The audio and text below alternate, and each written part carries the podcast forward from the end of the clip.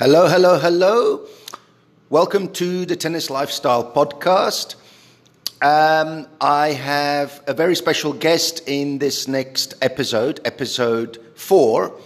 Uh, her name is Lisa Stone, and she's the host and creator of Parenting Aces, uh, one of the top tennis podcasts in the world. Um, it was a very long chat I had with her uh, well over an hour, so I decided to split it into two parts. Uh, so this is going to be part one, and part two will follow soon.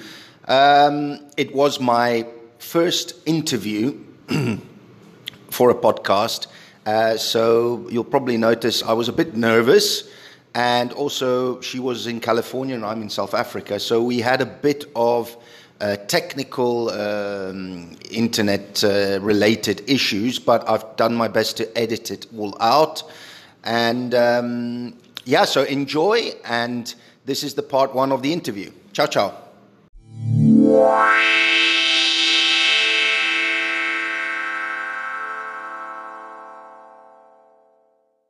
Hello, Lisa. Good morning. Well, good afternoon. I don't know what, or good evening. What is it where you are? Well, it's uh, nine o'clock at night, so it's right. uh, it, it's it's evening, but uh, I'm I'm still awake. Um, yeah. Um, yeah, I just want to do a brief introduction. Um, yeah, this is the Tennis Lifestyle Podcast. I'm Gianluca Sola. Uh, this is where we discuss tennis and much more. Uh, you can call me Luca. And uh, today I have a very, very special guest. Uh, her name is Lisa Stone. Um, yeah, we're recording. Uh, I'm recording the podcast at my home in Cape Town. As you know, it's nine o'clock in the evening, and I think Lisa, you um, are, I think, still in Southern California. Am I right? You are right. Uh, and it's morning there, or well, midday. Midday, yeah, almost lunchtime and you're having a walk with your dog, or is that finished already?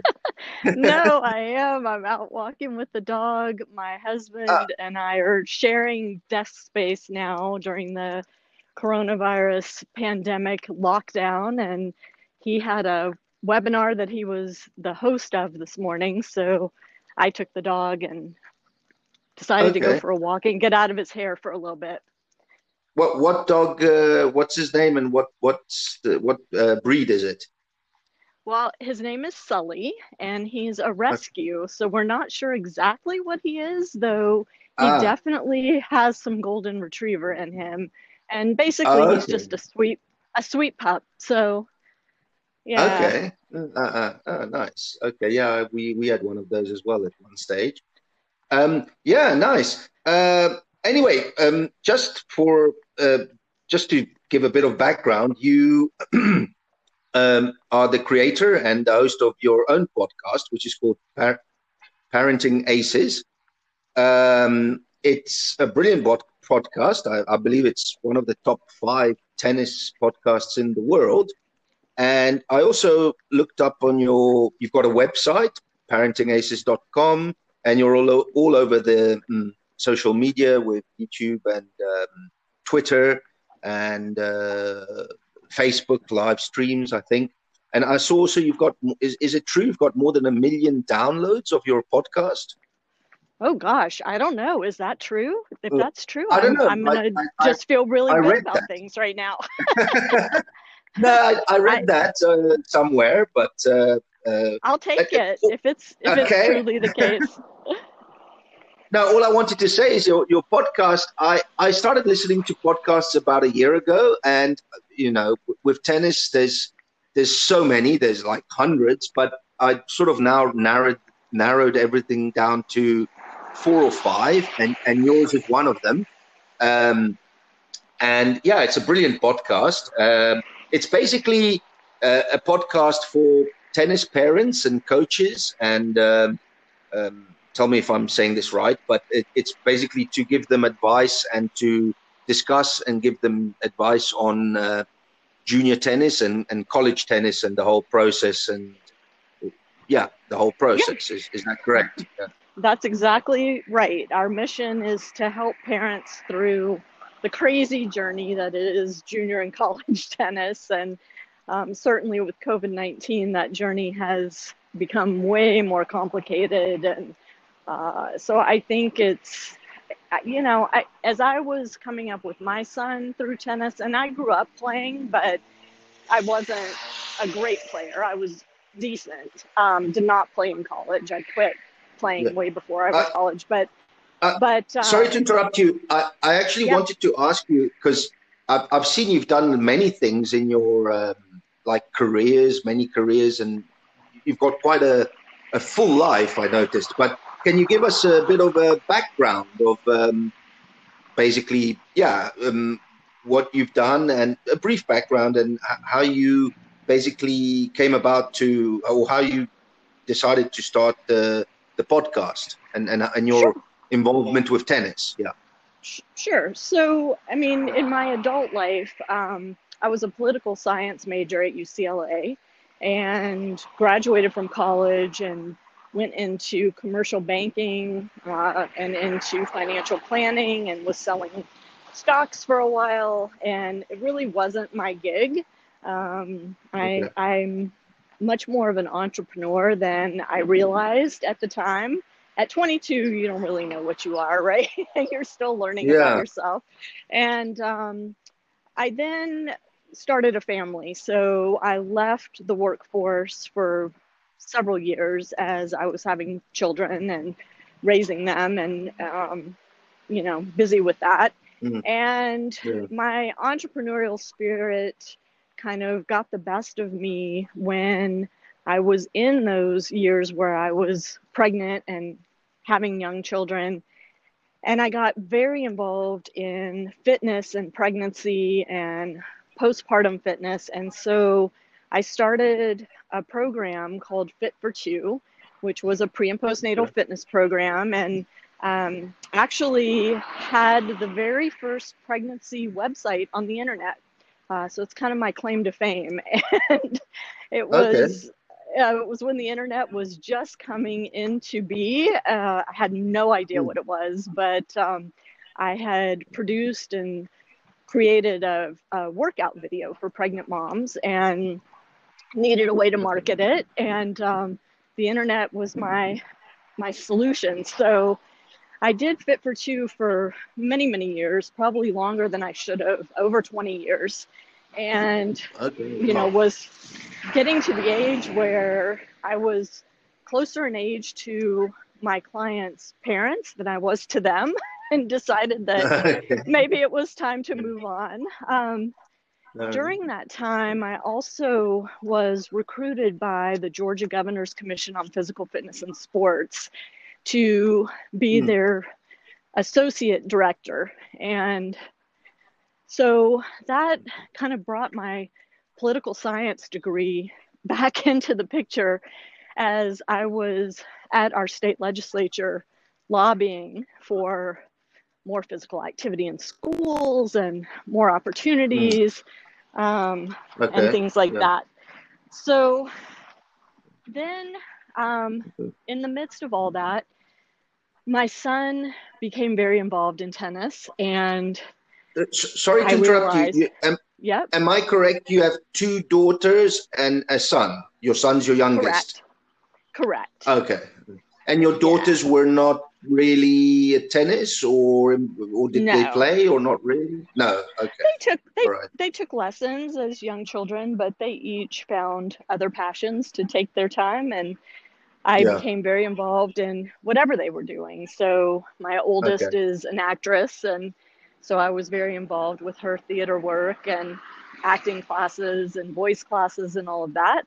My middle okay. one got very involved in uh, equestrian sports. And so okay. I spent a lot of time learning about that world, which was completely okay. foreign to me. And wow. um, and then my son, you know, got into tennis. Yeah. And so Okay, that, and that's so that, that's quite that's quite nice. Sorry, uh, you know, I've only got two sons, and and they're sort of both into tennis and computers, like everybody right now. But it's nice yeah. that you've got three children, so you've discovered all these free worlds, really. Um, as a parent, I can imagine you're acting and equestrian and, and tennis. So, um, were you? Uh, did you have any experience in any of those fields, or was it just tennis? Um, no, I actually was a theater major, a uh, theater minor, excuse me, oh. at UCLA, and came up in the theater world myself. So I did okay. have experience with that, um, not with TV and film, which is my daughter's passion. So, um, you know, I've learned along the way, but she's also has been very independent in her pursuit of her acting career and hasn't okay. required as much of me lately. But um, I mean, she's 31 now, so she's a grown okay. woman and on her own. But um, but with yeah. my son, it was you know he he got so entrenched so young.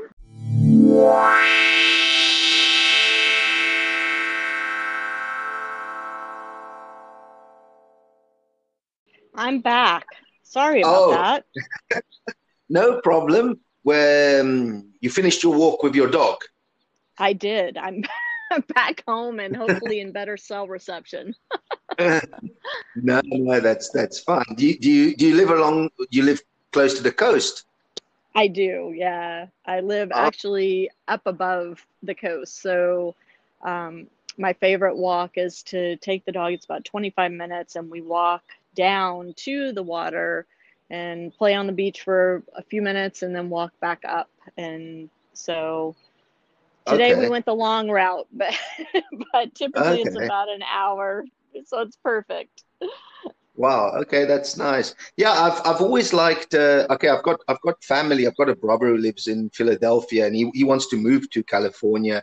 And I also did about uh, I did a term when I was in college as an exchange uh-huh. student in Los Angeles. So uh, it's uh, oh, it's nice. I, I, I, are you in the South California or where yes, are you exactly? Yeah, we're in Orange County, which is okay. Just yeah. just south of Los Angeles. So yeah. Yeah. Now I know that place. Oh, very nice. Okay. Yeah. Excellent. Yeah, and you said you were getting a drink. Uh, I'm I'm a bit uh, jealous. Water, water, water. water. uh, water. No, I, I, can imagine. It's it's midday. Uh, I would be, uh, you know, it, it, water is good. But we in South Africa had have had. Um, they've told they've they say we've had one of the worst lockdowns in the world that the world press has said because um, I mean they've uh, we've not been allowed to buy alcohol for two months. They've they've yeah, shut down I, everything. I heard that in your um, in your last episode. That was shocking because that was one of the things deemed essential in the U.S. Alcohol, which I thought was really interesting. Well, you laugh, and I did too at first, but then yeah. someone yeah. explained it to me that if you are an alcoholic and do not have access to alcohol, you become very, very, very ill, and they. Mm the powers that be did not want alcoholics taking up beds in the emergency rooms during COVID 19. So that made sense yeah. to me.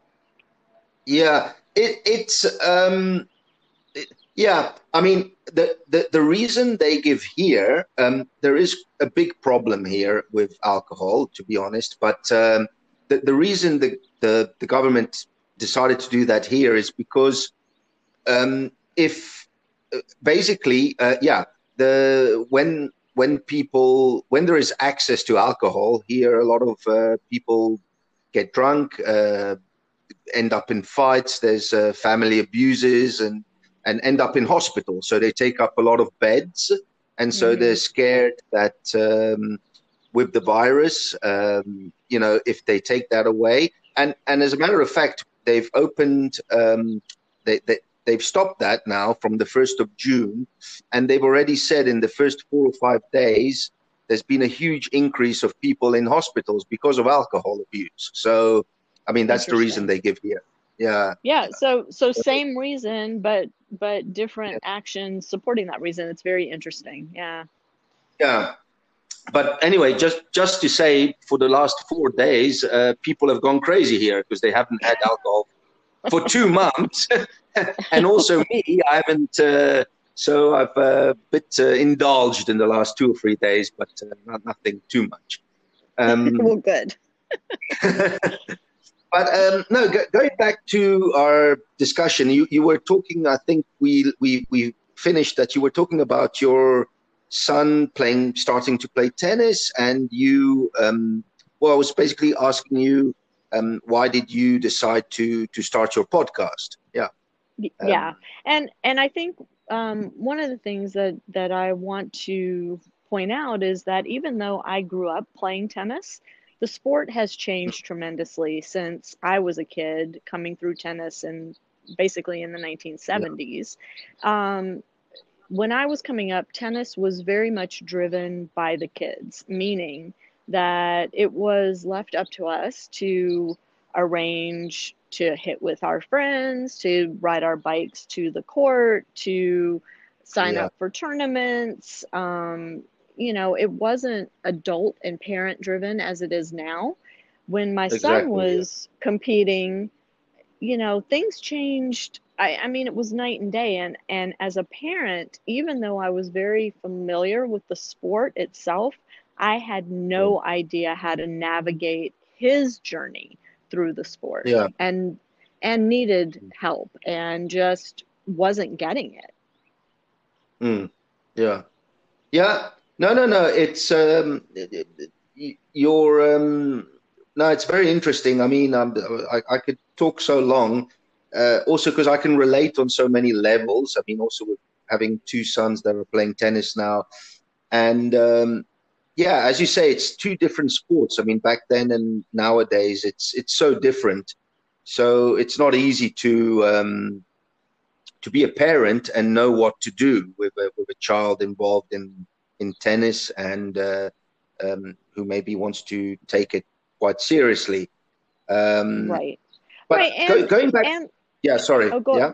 Well, I was just going to say that every child's journey is so different too and that poses another set of challenges so even yeah. if i mean as you have two children playing the sport and they're both boys so you would think that your approach would be pretty similar for the two of them i suspect that there are things you're doing differently to accommodate yeah. each of their needs. And spot, so spot on yeah. Yeah. Right. And so that that adds a whole other level of um, complication to the process. Yeah. Yeah. Now i wanted to talk about this later but i think uh, i'm i'm through the journey i mean you've probably already finished it but obviously yes. but uh, i'm through the journey right now in the middle of it and okay, i'm not going to explain my whole journey because it'd be too long but i think you get to a point where if you are very involved, um, like I am, and I imagine how like you were. I mean, I not only am the parent, the father, but I'm also uh, their tennis coach, and their uh, you know anything to do with tennis, I'm involved with them. I, I think I am um, soon going to be getting a degree in psychology because that will help. I, yeah, because I think. I mean, I'm laughing because it's it's you know it, it just makes so yeah. much sense. Yeah, I mean, you you feel like uh, it. You're it, it's like being a psychologist. It's uh, um, you know, it's you. You have to. Everyone, as you said, everyone is different, and you have to understand the person and um, it might seem strange, but for tennis, it's it's so particular. You have to exactly know that kids what he wants, what he needs, what what he what inspires him, and uh, yeah, I think you have to be a psychologist. A good coach is a good psychologist, and it's extremely difficult. So, I mean, your podcast in that way is is you know it's it's talking about. Um, being a parent and being involved in a sport like tennis is is very very complicated. I mean, people think might maybe think it's very simple, but it's not. So um, that's why I find it very interesting personally.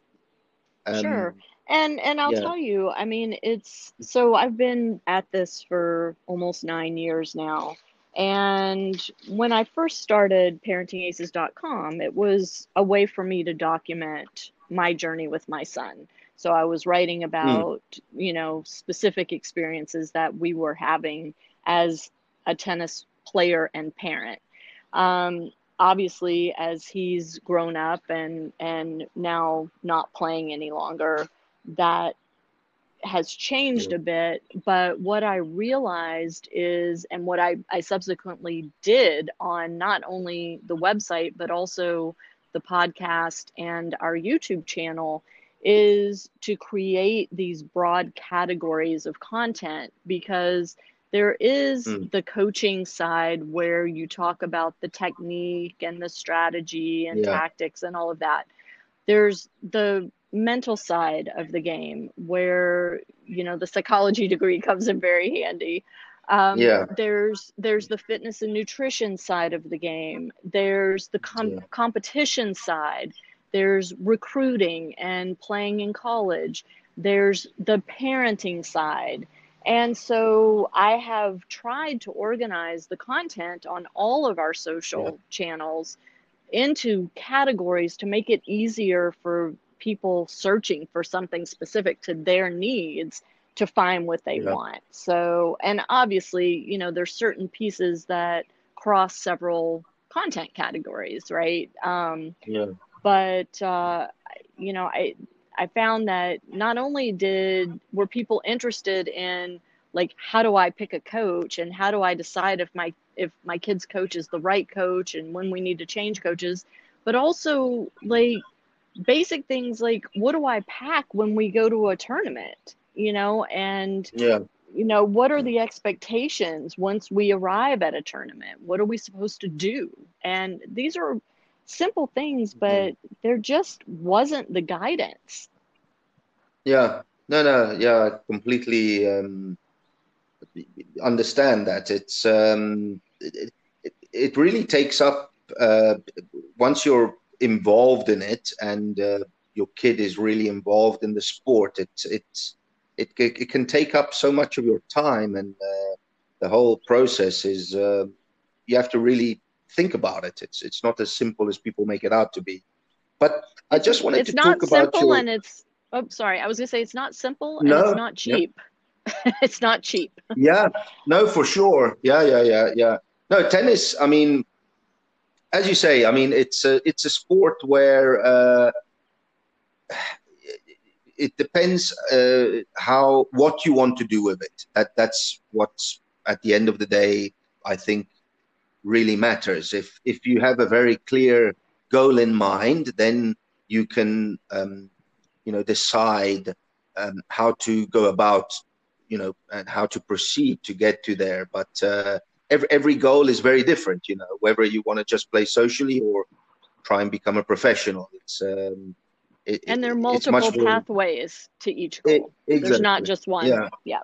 Yeah. Exactly. Yeah. I mean, it's a very, exactly. I mean, it's a very big discussion. And uh, I think maybe there's not only one uh, answer to, to, to everything. But, but going back to your podcast, uh, because I'd like people to listen to it, and I always encourage.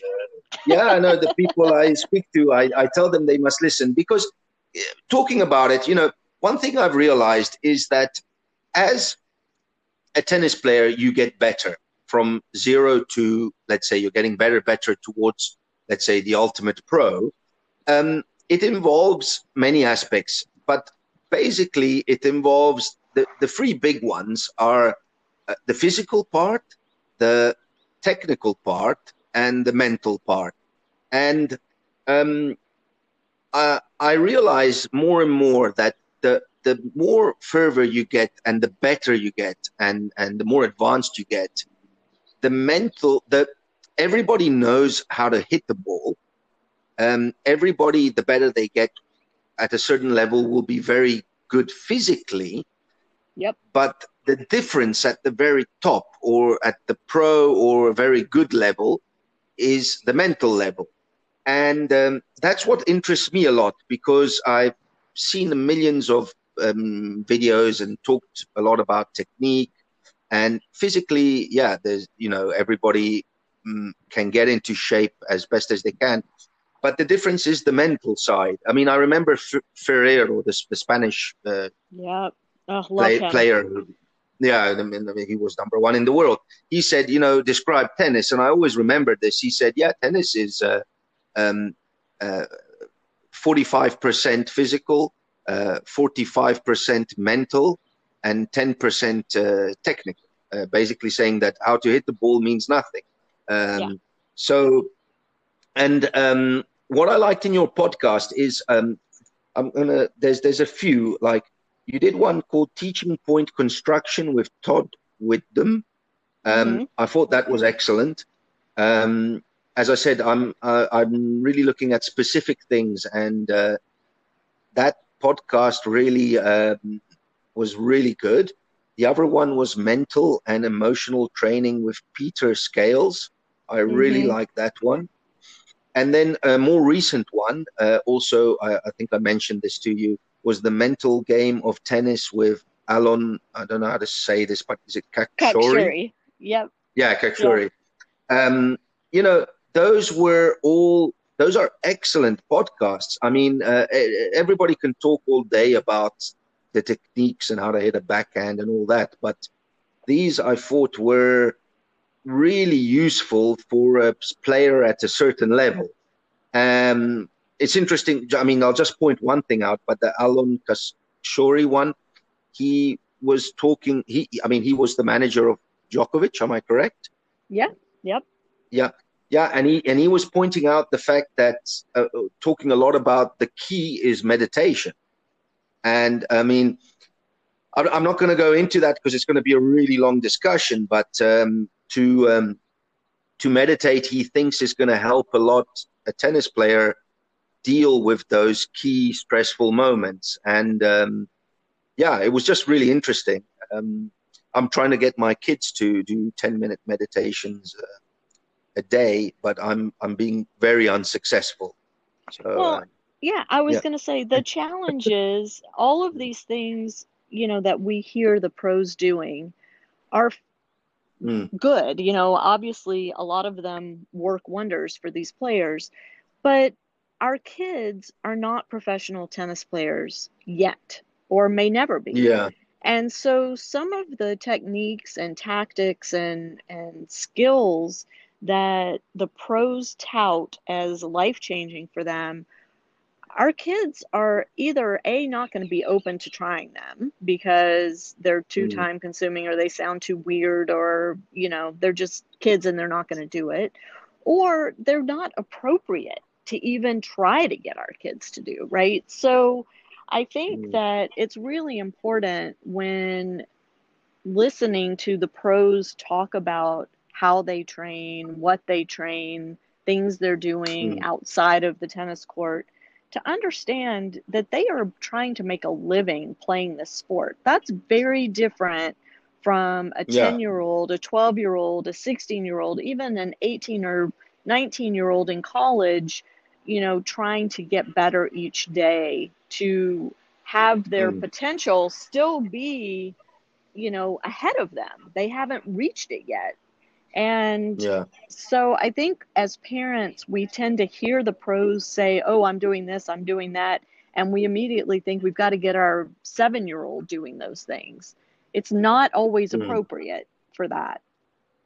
yeah, yeah. No, it's no, no. I completely agree. It's um, um, you know, you have to. Those things are things that, yeah, it's age appropriate, as you say. But I, I was just wondering, do, do you meditate? I don't meditate, but I practice yoga. So, Okay. um, I I mean, there is meditation as part of my yoga practice, but I don't do a separate, you know, structured meditation. Um, but I I will tell you that I am a very different person on the days where I practice yoga and the days I don't. so, and my husband and my Yeah. children will attest to that. So, Yeah. Yeah, yeah, yeah, yeah, yeah, yeah. No, there's, yeah, no, it's very interesting. Yeah. no, it's something I'd like to to get into more. I'm trying to do it, and um, my wife does it, and makes a big change to her as well. And um, I'm sure it does help. Um, but just going back to uh, the last podcast you did uh, was with your son Morgan Stone. Um, I listened to the one uh, also he did um, before that. It um, it was um, I think it was it called the D1 podcast or something yeah. like that, where he uh, yeah, and and um, yeah, they were both very interesting. And you know, it's really nice listening to that because uh, it was an open, very honest uh, discussion you had with your own son. And um, you know, I think everybody thinks this tennis journey has to be a certain way always, but uh, everyone's different. And obviously, we heard the story of your son, and it was very honest and very nice to to listen to him. Um, I, I must I must admit I there are I relate a lot to a thing to the things used to you and to the things he said, and also there was a lot of things that he said that I agree and disagree with because, for, for example, I, I mean he he talks a lot. He, he was very honest. He talks a lot about not liking tennis and and the reason why he didn't like it, but I don't know. I'm I'm just saying um, out of my own experience because I I was quite similar um, growing up. Uh, and uh, I won't go into the whole story, but I, I, sort of stopped tennis when I was like early 20s, but then um, got really into it again, even more so in my middle 30s. And so I'm I'm thinking while he's trying to say he's never going to play or be interested in tennis anymore, I, I think you know with time things change, and you know I'm I might be wrong, but he might rediscover tennis. Um, I, so I as I'm saying, he, think I definitely think he will at some point in the future. Yeah. He's he yeah. still has a lot of anger toward some things that happened mm. during his tennis years and I understand that and you know he's 23 years old he's he's young and um, has some, sorry to interrupt has... you sorry to interrupt you Lisa but what, what specifically I know in his podcast or in your podcast he was saying he didn't get along with a coach in college was there something else as well that really sort of or was it mostly because one day he just realized, well, it's very difficult to make a living out of tennis, so what's the point of doing this? Um, he, what was it? He never had a goal of making a living from tennis. That was never ever okay. his goal. His goal was always to play in college at the highest level that he was able, and he achieved that. And, and, he did. He did that. Yes. Am I right? Yes. Yeah. He achieved, yes. Yeah. He achieved that mm. goal. So, um, he there were some things. My son is very outspoken and has always been a bit of a rebel. Um, doesn't handle authority real well. Doesn't handle rules real, real well. He is okay. my child um, and my husband's child. Okay. We're we're both kind of rebellious, but um, so I think there were periods coming up through tennis, and I I will tell you there was a turning point it was one of the early tournaments he played as a nine or a 10 year old where he faced his first situation where an opponent was consistently making bad line calls in a match. Uh, okay. Yeah, and yeah, yeah. nothing was done about it. Um, my son got an mm. official, nothing was done. My son, you know, spoke to the tournament director, nothing was done. And of course, that was the first of many of those instances throughout his junior career where he faced an opponent who uh, saw the court and the lines very differently than everybody else did. And okay. it it was to him a personal affront and an hmm. injustice mm. that someone was allowed to continue yeah. to compete and continue mm. to exhibit that behavior without any repercussion. And yeah, sounds a lot I, like my oldest son. Yeah. Yeah. I think as time went on, he began to see more instances of um, I maybe favoritism mm. by officials, by tournament directors, um, by um, there were certain kids who were always penalized and certain kids who were never penalized for the same behaviors. And hmm. uh, I think, you know, it just was offensive to my son and mm.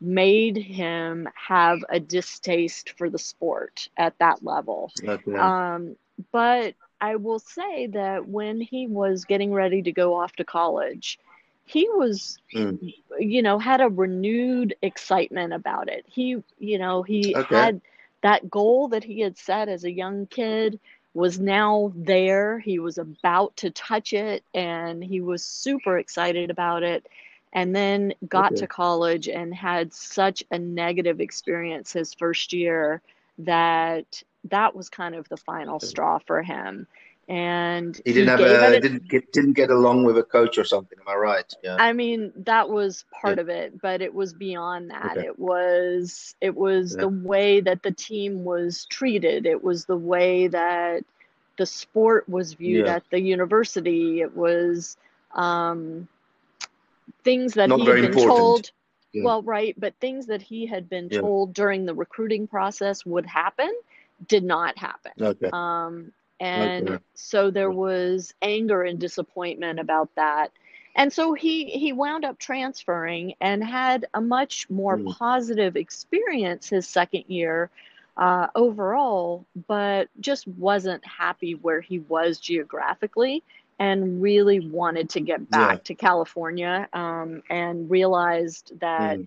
tennis was not going to be a part of of that transition back to california so you know, mm. it it was a, a rough road for him. Uh, left a bad taste in his mouth, but at the end of the day, I think his best friend in the whole world is a guy that was his roommate and teammate his sophomore year of college, and that young man is from New mm. Zealand mm. and has become a part of our family.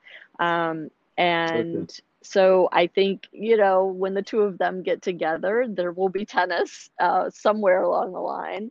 Uh, my mm, son, okay. my son is also very close to my youngest brother, um, who's, he, I mean, he's not closer in age to my son than to me, but, uh, but emotionally they mm. connect. Mm. And, and, and my brother okay. is, is a very big tennis force in the town where he lives and, you know, plays all the okay. time. So, um, I suspect that, it, that tennis will come back, but we'll see. I, you know, I, it's, yeah it's up to him to pick up a racket again or yeah. not. It's his decision. So.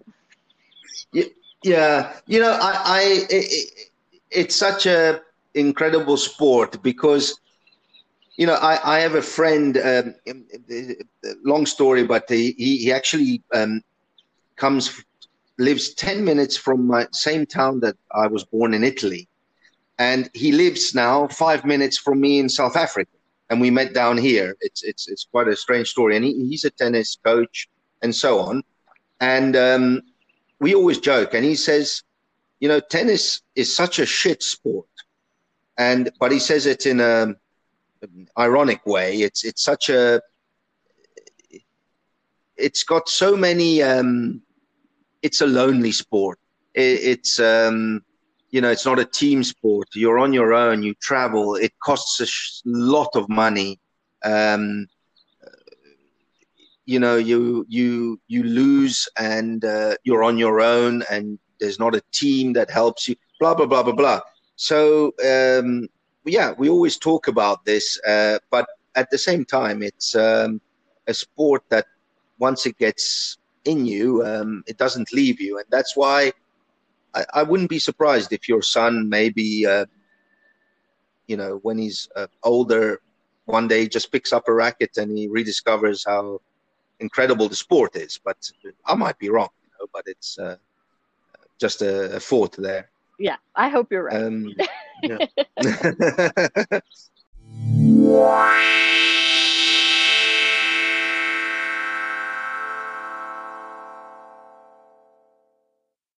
Um, uh, another thing, you know, another thing he, he mentioned that um, caught my uh, attention. He he said he went to Jofre Porta Global Tennis in Academy in, in Mallorca. He did, and I heard your son say that he played there as well.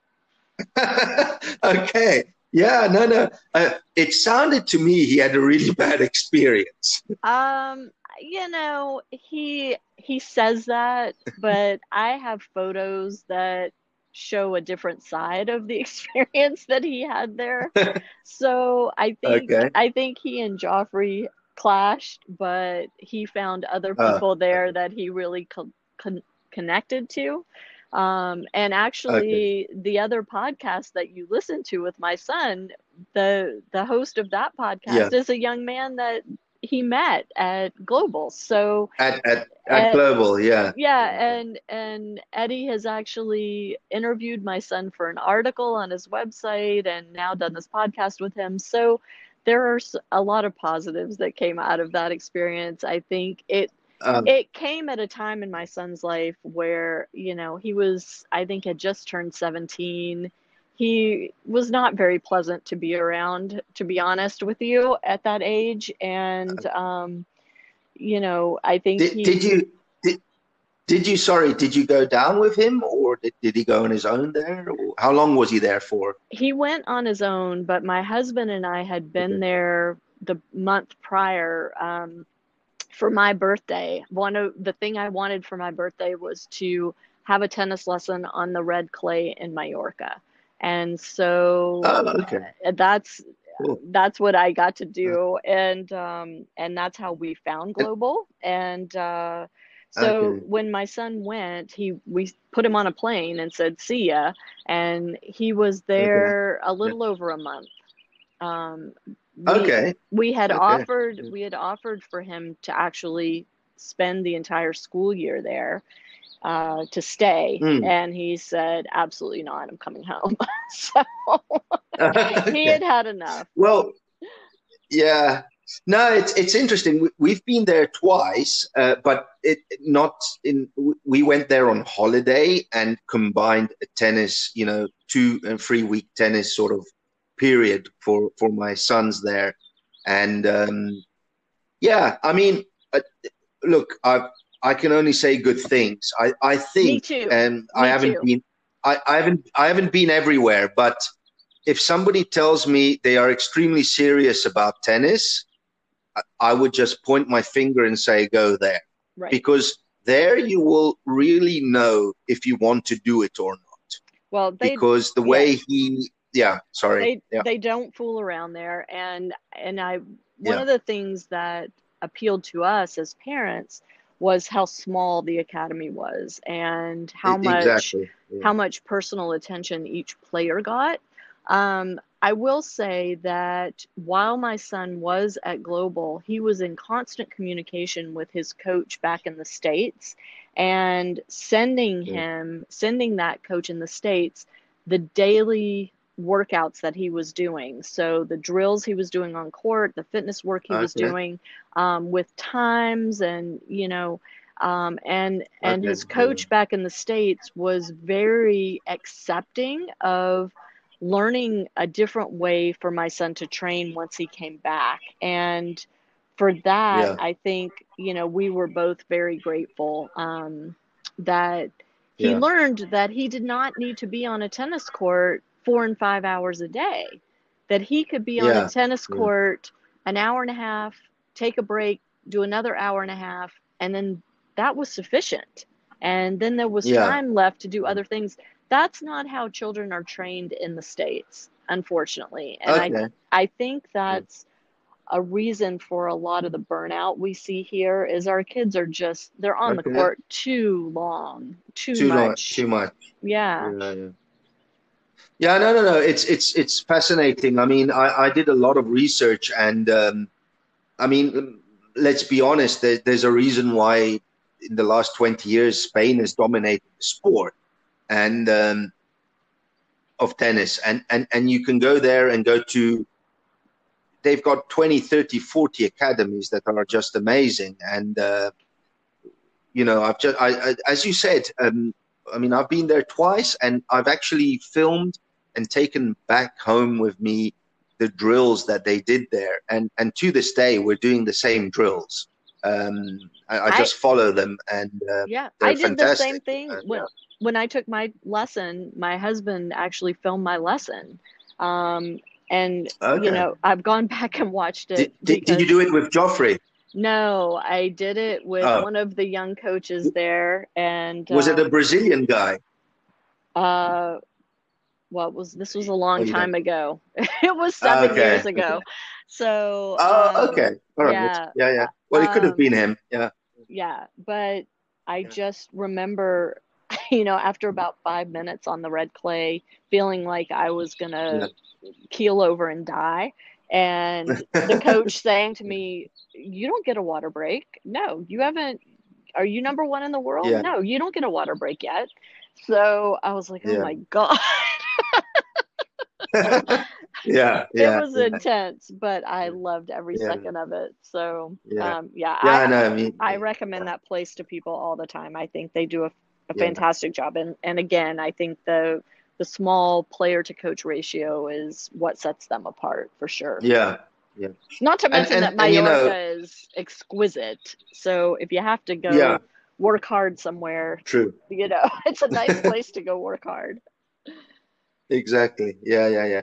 No, no, no. It's very nice. Yeah, no, brilliant, academy. And I mean, j- just to finish, the the fact that he lives on the same floor where he sleeps is where his the tennis players sleep. Yeah. I mean, you know, th- this guy lives tennis 24 7 i mean I, I, don't know many coaches that do that so, and not just him um, his his family right i mean yeah his, and his family his yeah. wife yeah. um his wife was the one that yep yeah. she she took care of the kids she you know made sure they had food she made sure that they had money sure. when they were going into town and you know she was amazing um, yeah, it's yeah. it's definitely a family business. So yeah, yeah, no, I wouldn't mind uh, speaking to them as well.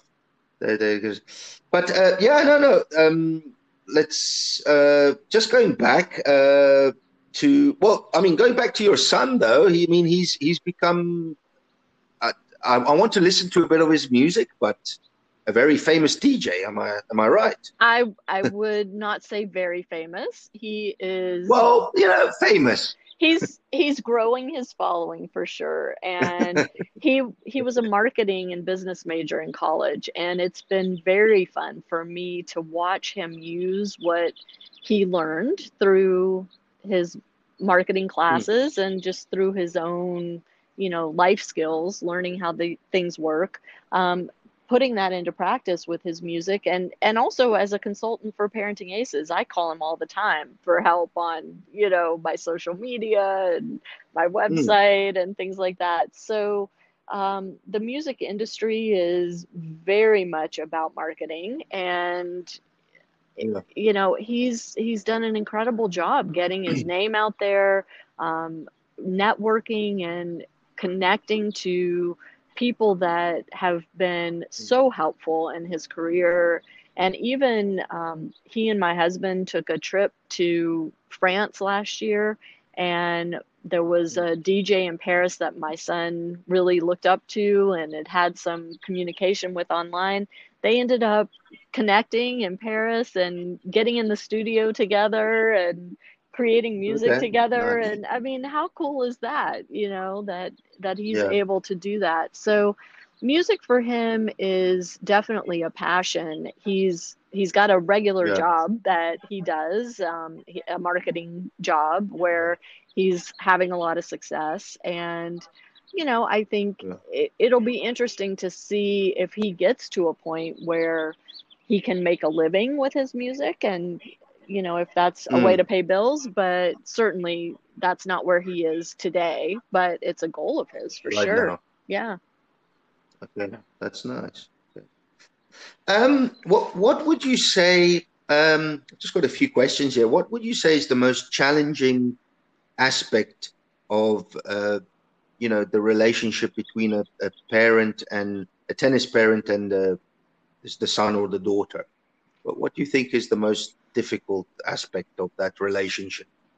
I mean, I think it's it's different for every person, obviously, but for me, the mm. most challenging piece was separating results from progress, right? From growth. Okay. And yeah, I understand that completely. Um, yeah, and and understanding that just because your child isn't winning a match or winning a tournament or you know a series of matches or a series of tournaments doesn't mean yeah. they're not continuing to grow and progress in their tennis. And winning doesn't directly correlate with development. So that was very yeah. difficult for me.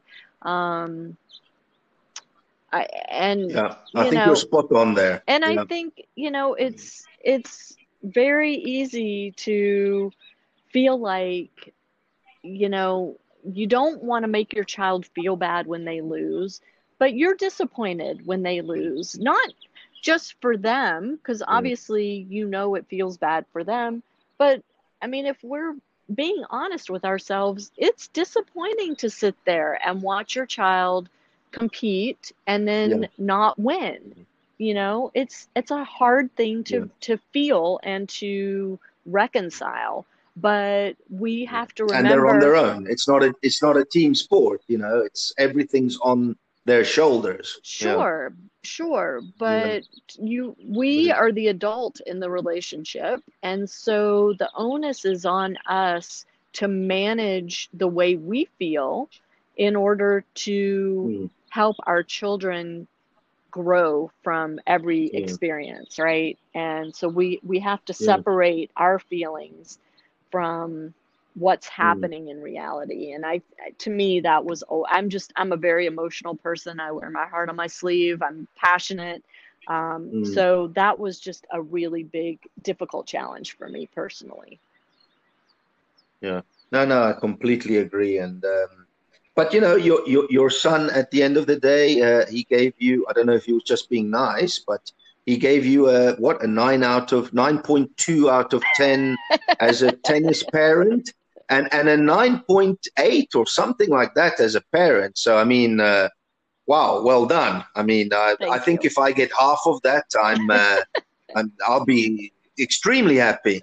I will say I have I have a very very close relationship with all three of my children, and that that is something that I've worked hard at um, it has always been very important to me. And so I, mm. it, while I was pleased to hear him say that, I it didn't surprise me because we are we're super close and you know I mean I'm yeah I, I don't think he was just being nice because we really we we really are close. I mean, I, I was yeah. actually I was kind of surprised at the high number for the tennis parent rating. I wasn't so sure I was going to get such a good ranking there, but but the overall parent skills, yeah. I, I I have to pat myself on the back. I think I did all right there. The tennis parent stuff I screwed up royally. I I am the first to admit. So no, no, no, that's that's very good, very good. Yeah.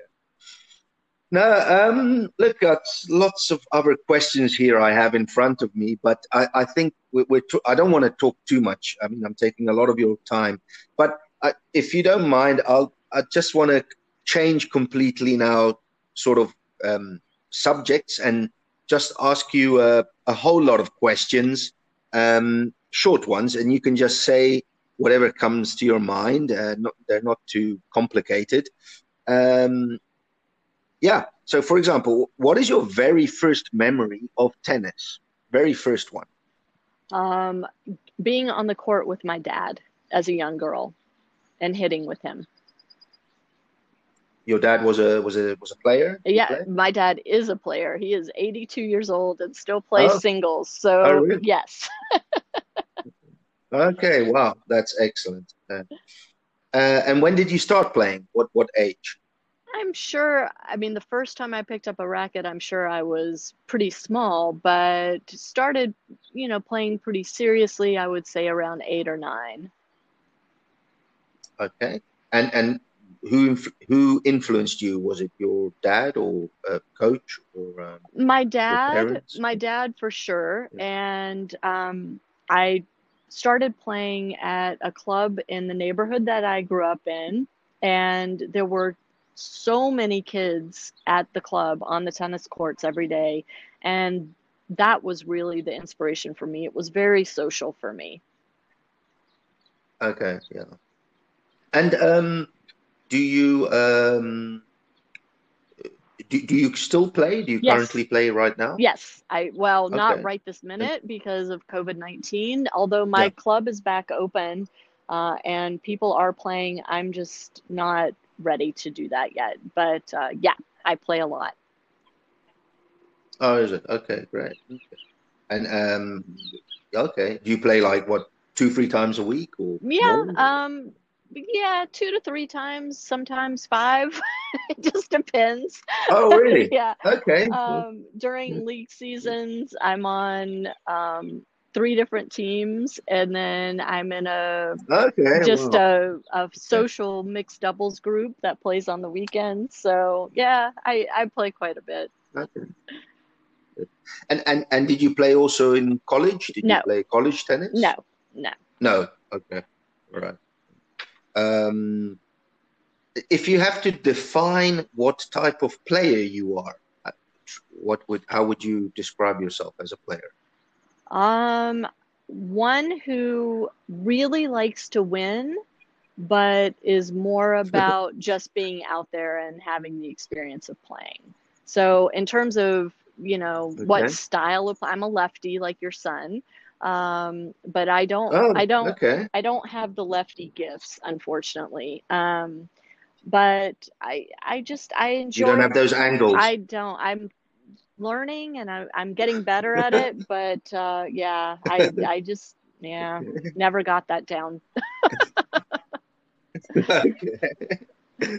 All right. Are you an all courter or um, I am a baseliner I am a or baseliner through and through, though I am doing my okay. damnedest to get more comfortable at the net. Okay. All right. Um, did you do you have did you have a tennis sort of idol growing up? Somebody Oh yeah, Chris Evert. tennis player? Chris Evert was my Oh, idol. okay. Uh, I played with the. Chris Evert signature Wilson wood racket. Um, Okay. and Oh, uh, okay. and then I actually um, Tracy Austin and Pam Shriver and Andrea Jaeger were all around my same Yeah. age, and I had the opportunity to see them play in our national hardcourt tournament. It used to be at my neighborhood tennis club, and so Okay. once I got to see them play in person, that was incredibly inspirational. And so now, Wow. you know, all Okay. these years later, I've had the opportunity to interview Tracy and to interview Pam, and how Okay. cool is that? Very nice. Yeah, yeah. No, there's such must be very nice. Yeah.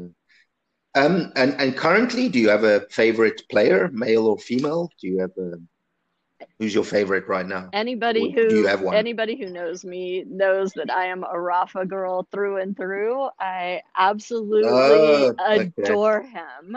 Um, Oh, really? I've been a huge Yeah. fan of his for a very long time, and uh, yeah, Did, did you go to his academy when you were in Mallorca? it wasn't there yet.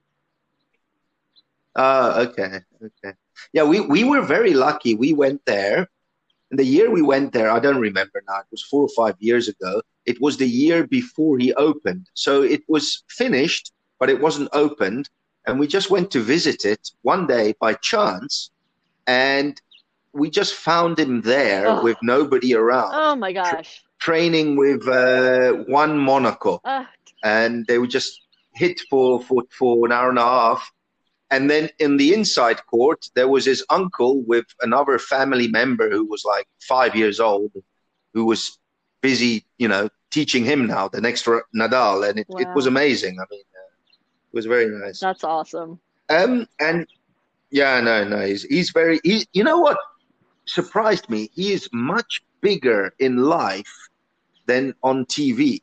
He's he is huge. He is a big I, I don't know if you've ever seen him. Well, yeah. He's a very big guy. I, I, the first was surprised me. the Yeah. the first time that I was uh, credentialed media at the U.S. Open, I made a point of mm. going into his press conference, well, to his press conferences. Every time he won, I would make sure I was in the press conferences. Okay. And and always found a seat down front because I wanted to just be able to watch his face as he spoke to the media.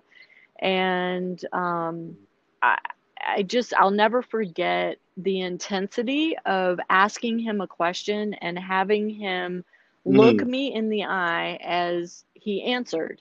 And he didn't, you know, he, who was I? He didn't know who I was. Um, but it was yeah. a, a, really um, impactful experience for me. Yeah, that must be amazing. Um, what's the best match you've ever seen live? It could be a pro, a ATP, or a WTA, or even just a club match. Um, I have to say, going to the NCAA championships, and I, I can't pick out a single match, but I absolutely love watching college tennis.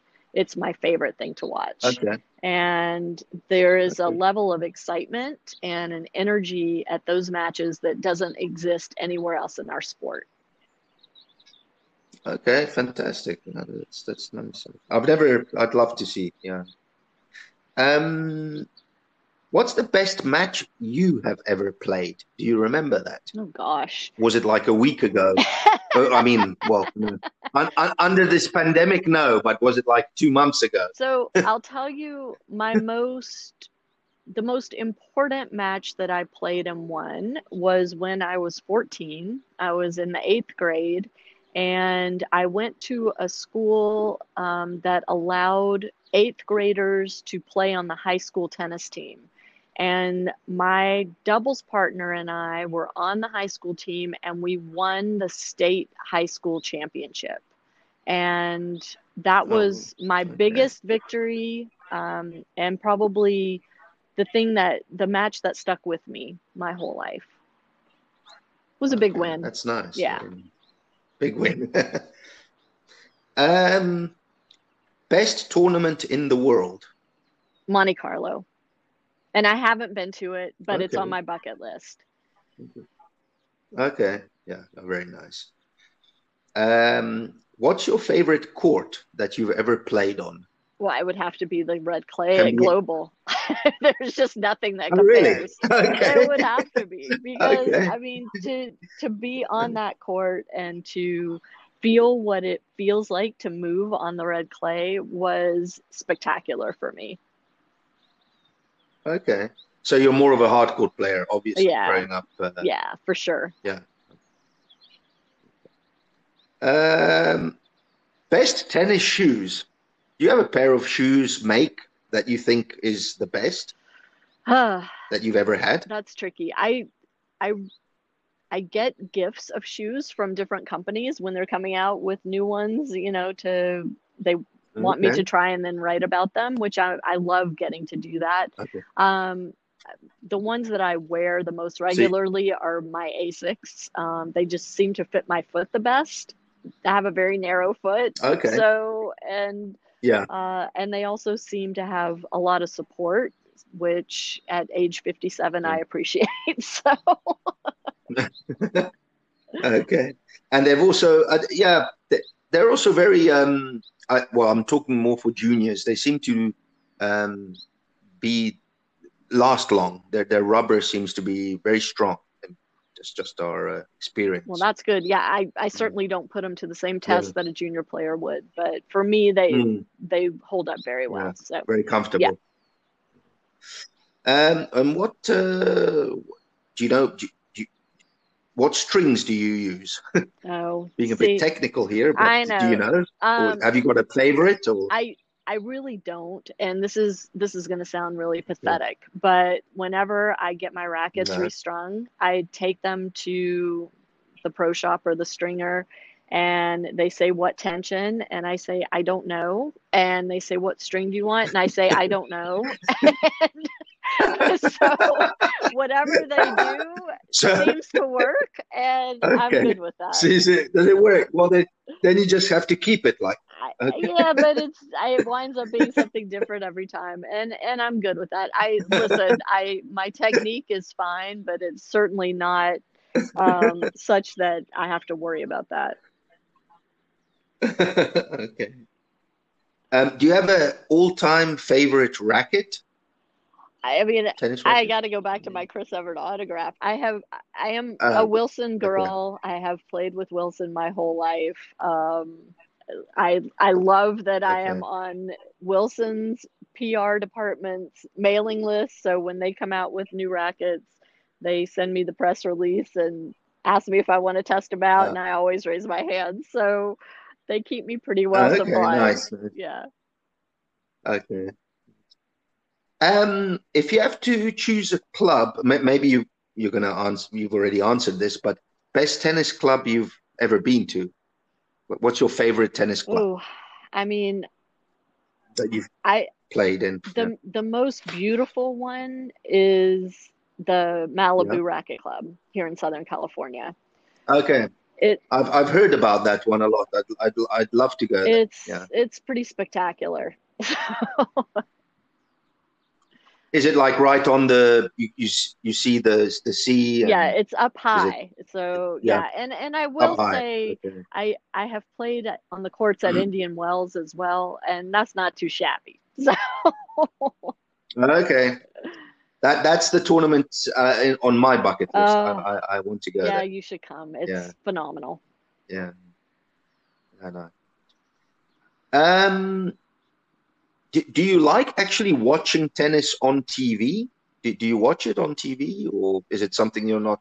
Because I know a lot of people who are obsessed with tennis, but they just don't like watching it on TV. I am. They, they play it. I'm a tennis junkie. Yes, I watch tennis on TV. Oh, really? I watch okay. it online. I watch it on my phone. Okay. Yes.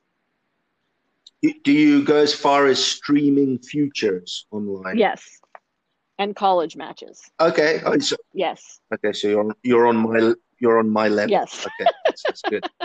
Okay. a junkie, as I said. Uh, um, the the Tsitsipas question, because he's a Greek uh, oh, philosopher. Love him too. So this is okay. this is the Tsitsipas question. Um, why do you play tennis? I play for a lot of reasons. One, I absolutely love the sport. I love the physical nature of it. I love being outdoors. I love the challenge. I love the social aspect of it. I have friends around the world as a result of tennis. And hmm. um, mm. when I moved to Southern California back in October, the first day I got here, I put a message out saying, I just arrived. I play tennis at this level. I'm looking for people to hit with. Uh, I don't know anybody here. Let mm. me know if you're looking to play. And within five minutes, yeah. I had a call from a woman who had me set up with three tennis matches over the next five days. And I haven't looked back. So, it's it's just a okay, phenomenal fantastic. sport. Yeah. Fantastic. Um, this one's interesting. Okay, you have to book a restaurant, and you um, must choose three players, male or female, that will join you for dinner. Must tell us which restaurant and which players. Current players, or it can be anybody. A- a- anybody doesn't matter. Um, well, there's a sushi restaurant in Beverly Hills called Matsuhisa, so that would be my restaurant choice.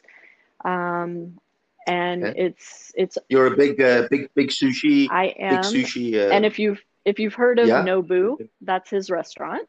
Yeah. So um, oh, it's okay. it's before he started his self-named restaurants. um, so that would be my okay. my spot. And three, you said three players.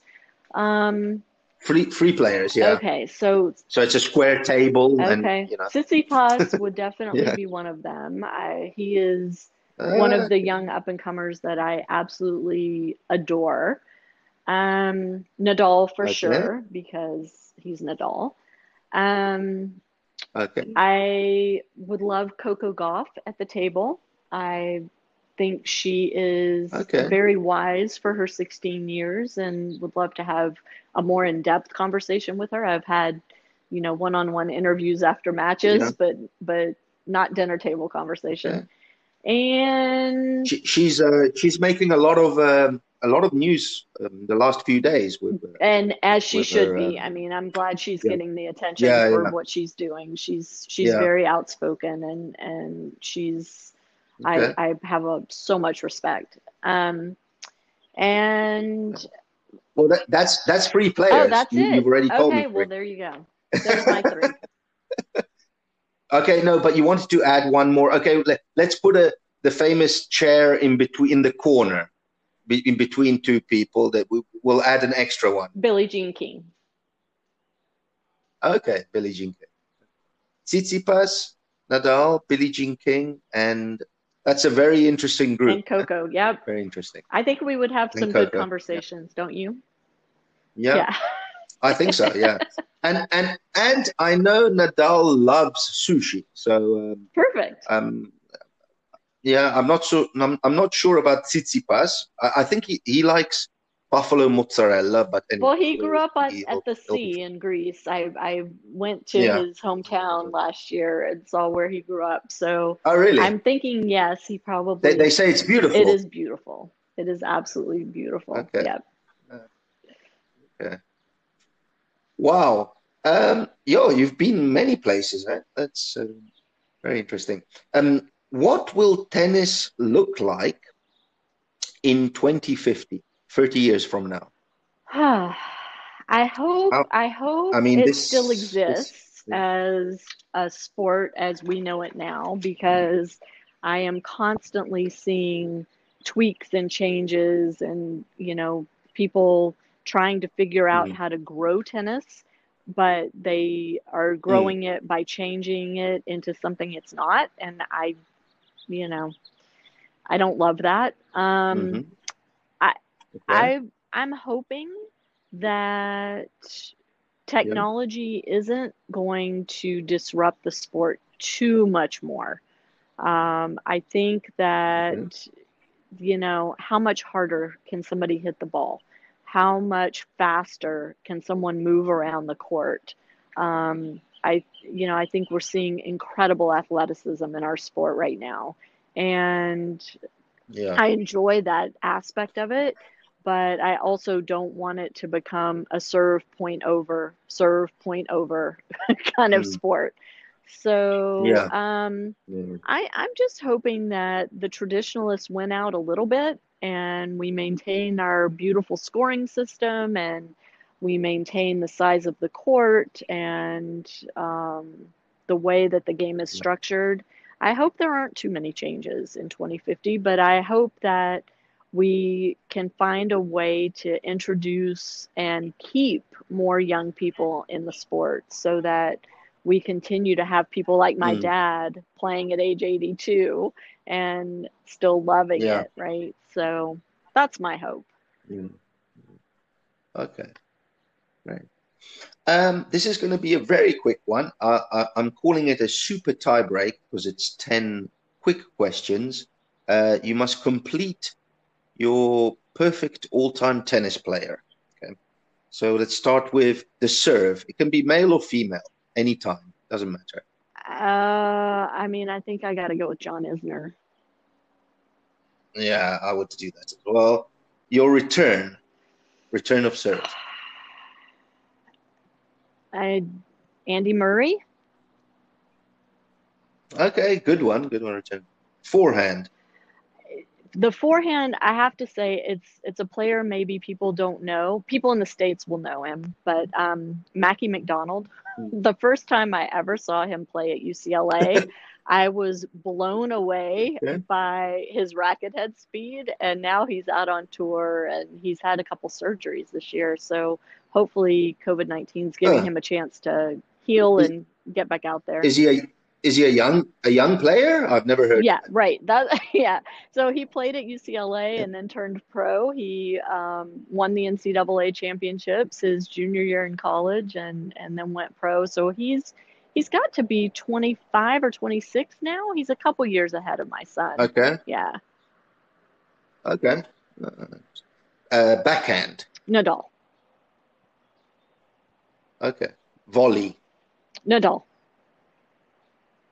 Uh, I, Uh, that's a let good me one. Okay, good. Nadal, Yeah. but also let me just say Taylor Townsend.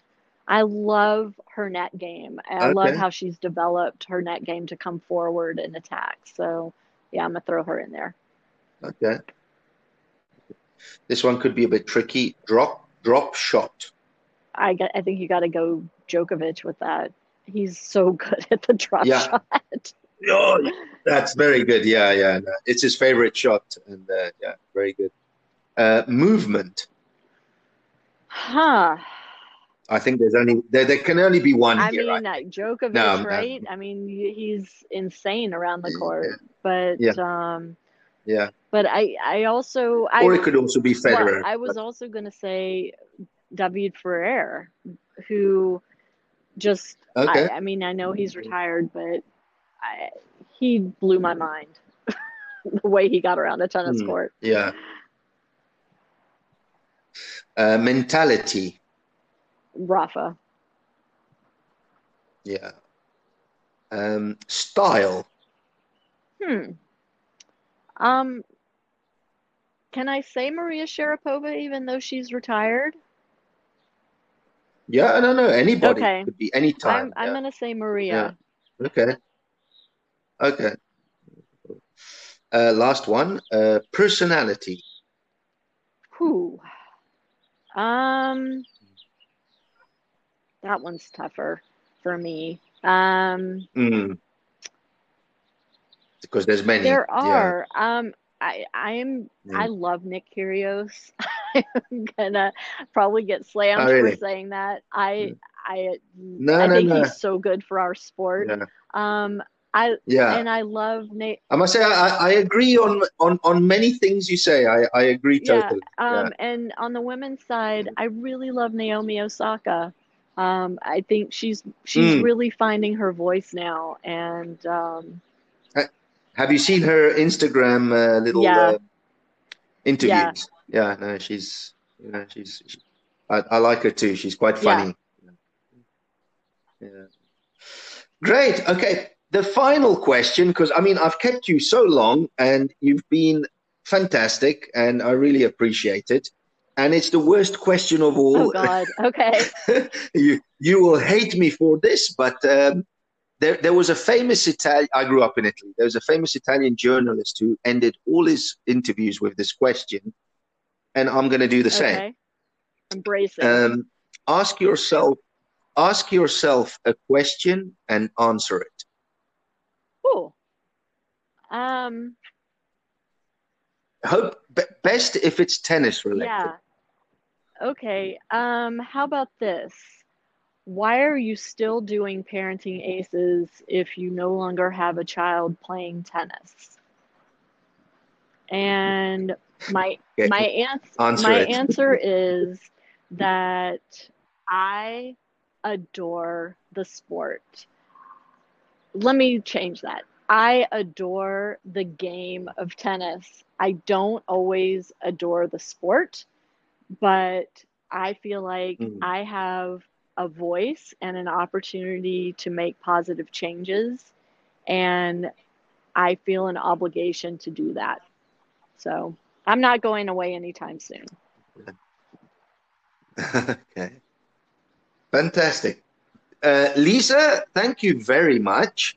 You really, um, for someone like me who's just a passionate tennis person, you know, and I've started this podcast, I really appreciate you, you know, um, giving me all this time. And um, I thought it was really interesting. And yeah, I can see you've got so many stories and uh, so many other things you can talk about, but I don't want to keep it too long.